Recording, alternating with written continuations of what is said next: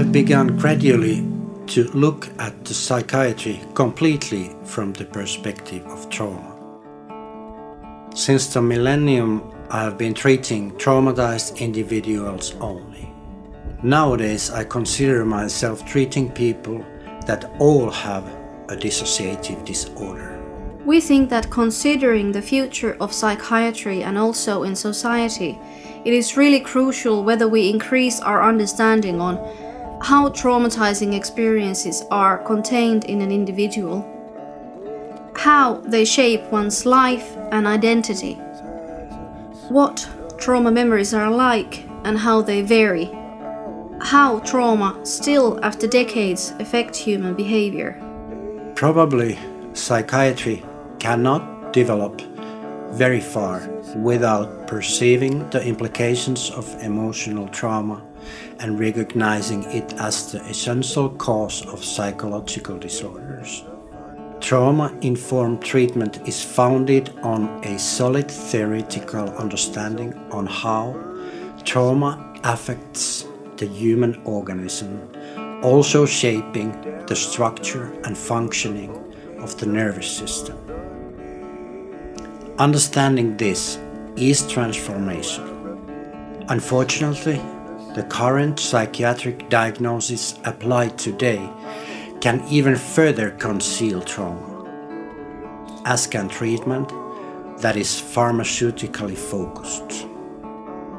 Any kind of effective model of treatment that improves the prognosis of these patients is important. Treating trauma takes a lot of time, but it can be very productive.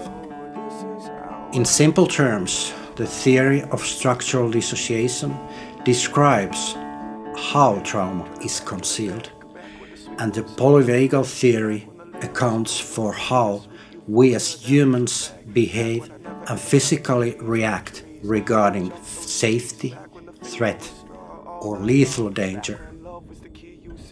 The most simple and cost efficient improvement in all activities aiming to promote mental health would be recognizing the importance of safe interaction and setting this understanding as the objective of all treatment.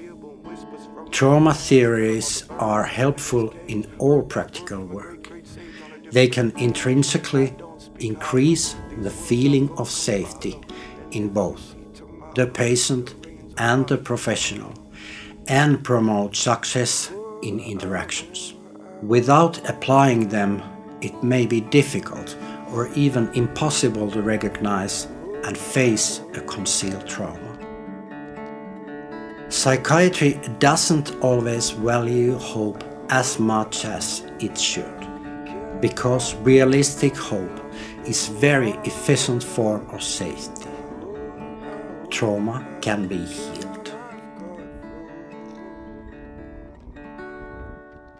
Emotional trauma is psychobiological damage that is caused by unbearable experiences. In one way or another, these kinds of experiences are always life threatening. They occur especially in childhood in a harmful environment. It is essential to understand how vulnerable a child is compared to an adult. A child is fully dependent on external support. Generally speaking, childhood trauma always means that one has been left alone with unbearable emotions. Being left alone like this is traumatizing, and there are always severe and lifelong consequences. Based on my experience, even professionals have hard time understanding this. I'm used to considering psychological problems from an evolutionary perspective, and I've formulated it like this.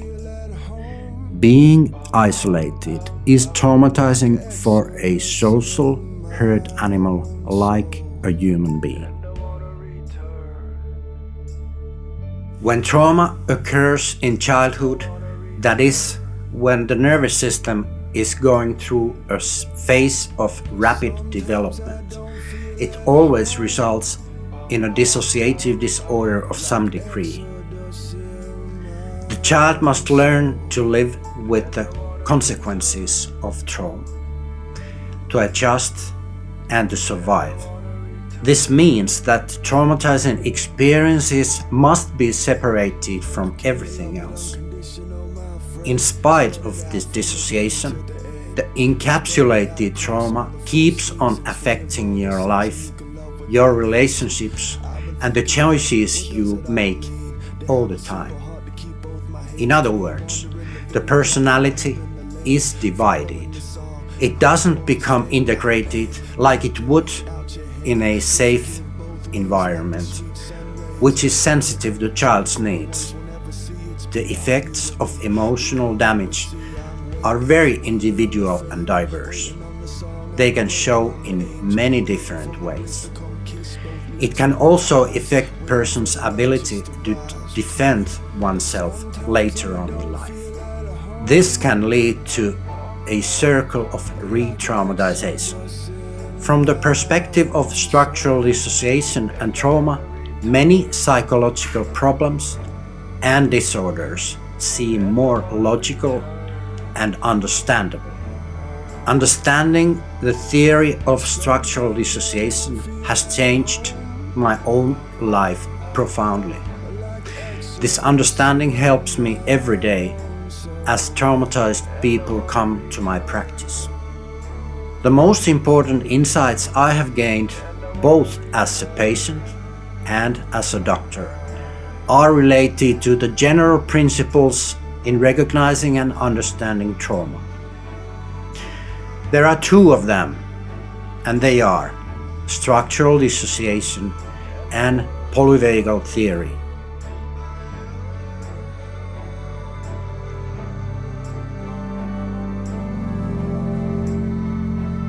In a sufficiently safe environment that is sensitive to child's needs, the human personality develops wholly. In other words, life experiences are integrated into the consciousness. When trauma occurs in childhood, that is when the nervous system is going through a phase of rapid development, it always results in a dissociative disorder of some degree. This means that the traumatizing experiences must be separated from everything else. In other words, the personality is divided, dissociated, and the traumatic experience is encapsulated. The part that is carrying the traumatic experience is called EP, emotional part of the personality. Because the unbearable experience has been separated from the personality, it is no longer whole. Therefore, the remaining part is called ANP, apparently normal part of the personality. The main purpose for the ANP is to keep on living as if nothing ever happened, and the encapsulated EP is stuck in the trauma time. The more chronic traumatization and dissociation is, the more complicated the fragmentation of the personality structure will become. One part may bear the pain experience or the physical feeling.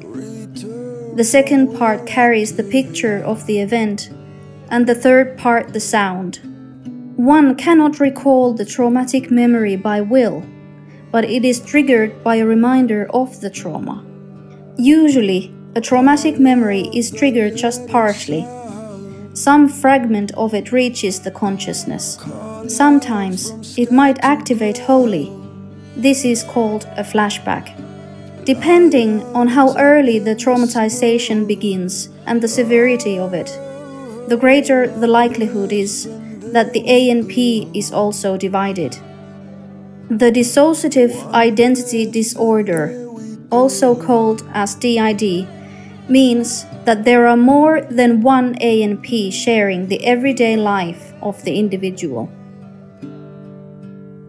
Part of the human nervous system functions without voluntary regulation, such as blood circulation, digestion, thermal regulation, and respiration.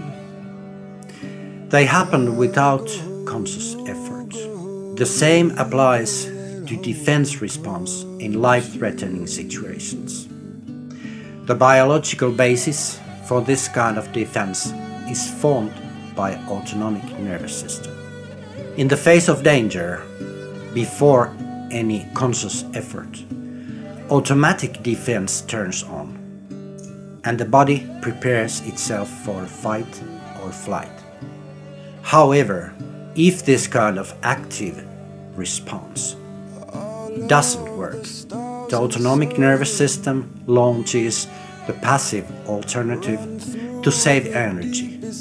The autonomic nervous system responds to threat of death by total submission and paralysis. This is the core of polyvagal theory. Emotional damage leaves such a mark that even in situations which are not threatening can result in aggression, fear, or paralysis. Paralysis can show in varying degrees, like exhaustion, muscle weakness, or twitches. It can also show in the social level, as problems with personal boundaries or standing up for oneself. One may as well suffer from problems caused by hyperarousal, anxiety, for example, or panic, or constant alertness. These are very energy consuming effects of trauma. All this activity, originally aimed at defending against threat, is also regulated by the autonomic nervous system. It all happens unconsciously, although the threat itself may be long gone. Polyvagal theory also allows us to consider depressive states in a whole new way. They can be seen as states of trauma related hypoarousal. If you are prone to hypoarousal, your ability to defend yourself is weakened, and it makes you vulnerable to further trauma.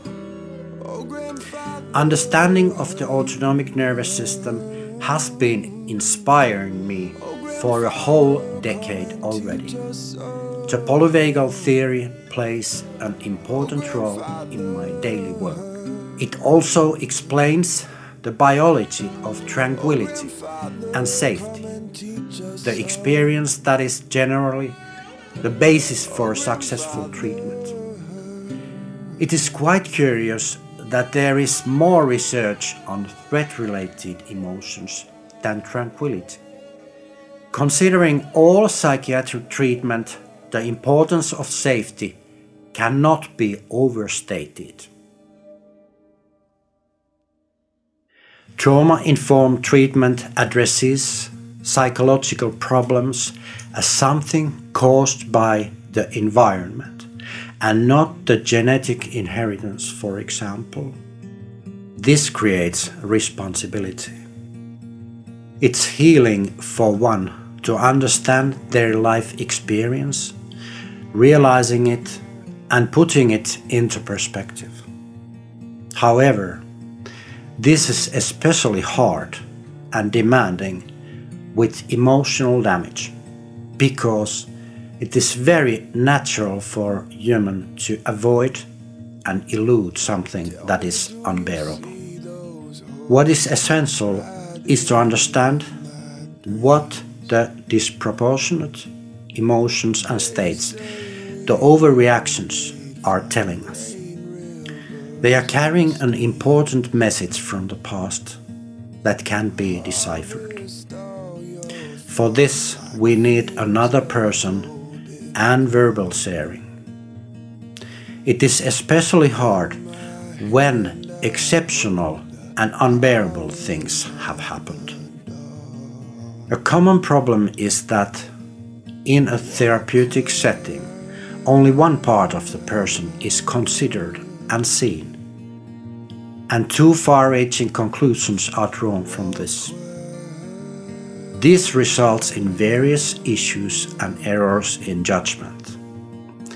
And most importantly, the patient doesn't feel like they are seen in a truthful way. Trauma theory helps us to understand the big picture. Looking at it more realistically, seeing the complexities, so that a better target for treatment can be found. There are different stages in trauma treatment. Successful treatment takes time, inevitably. First, you must build enough trust and safety. Safety is the most important condition for a successful treatment of trauma.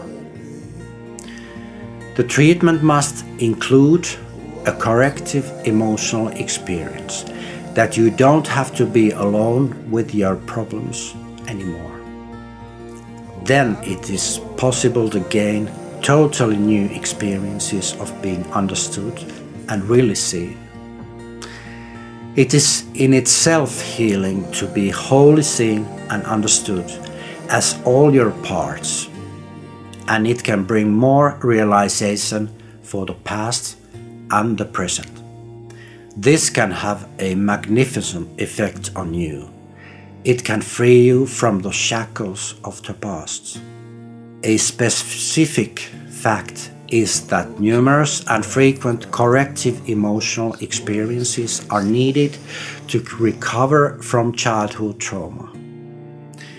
It takes so much time and the kind of patience that it is not considered appropriate and reasonable in these times of maximum efficiency. We have to keep away from the idea that trauma can't be healed. It is a question of how much time we are willing to invest on it. Sufficiently long term treatment of trauma will pay for itself many times, so it is especially cost efficient.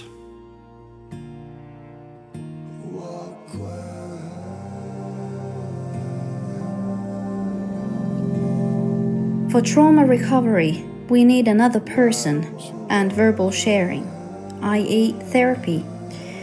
There are different stages in trauma treatment. Successful treatment takes time, inevitably. First, you must build enough trust and safety. Safety is the most important condition for a successful treatment of trauma. The treatment must include a corrective emotional experience that you don't have to be alone with your problems anymore. Achieving realization does not mean that one should rewind and relive the traumatic events again and again, but by encountering the part that was born due to the traumatic event and by exploring the emotions and sensations that they are holding we can gradually obtain the level of trust and safety that are needed for healing to occur. It is important to be seen as all the parts. Thus, the shift from trauma time to the present is possible, and slowly the symptoms will reside. Realization is an automatic response to the experience of safety.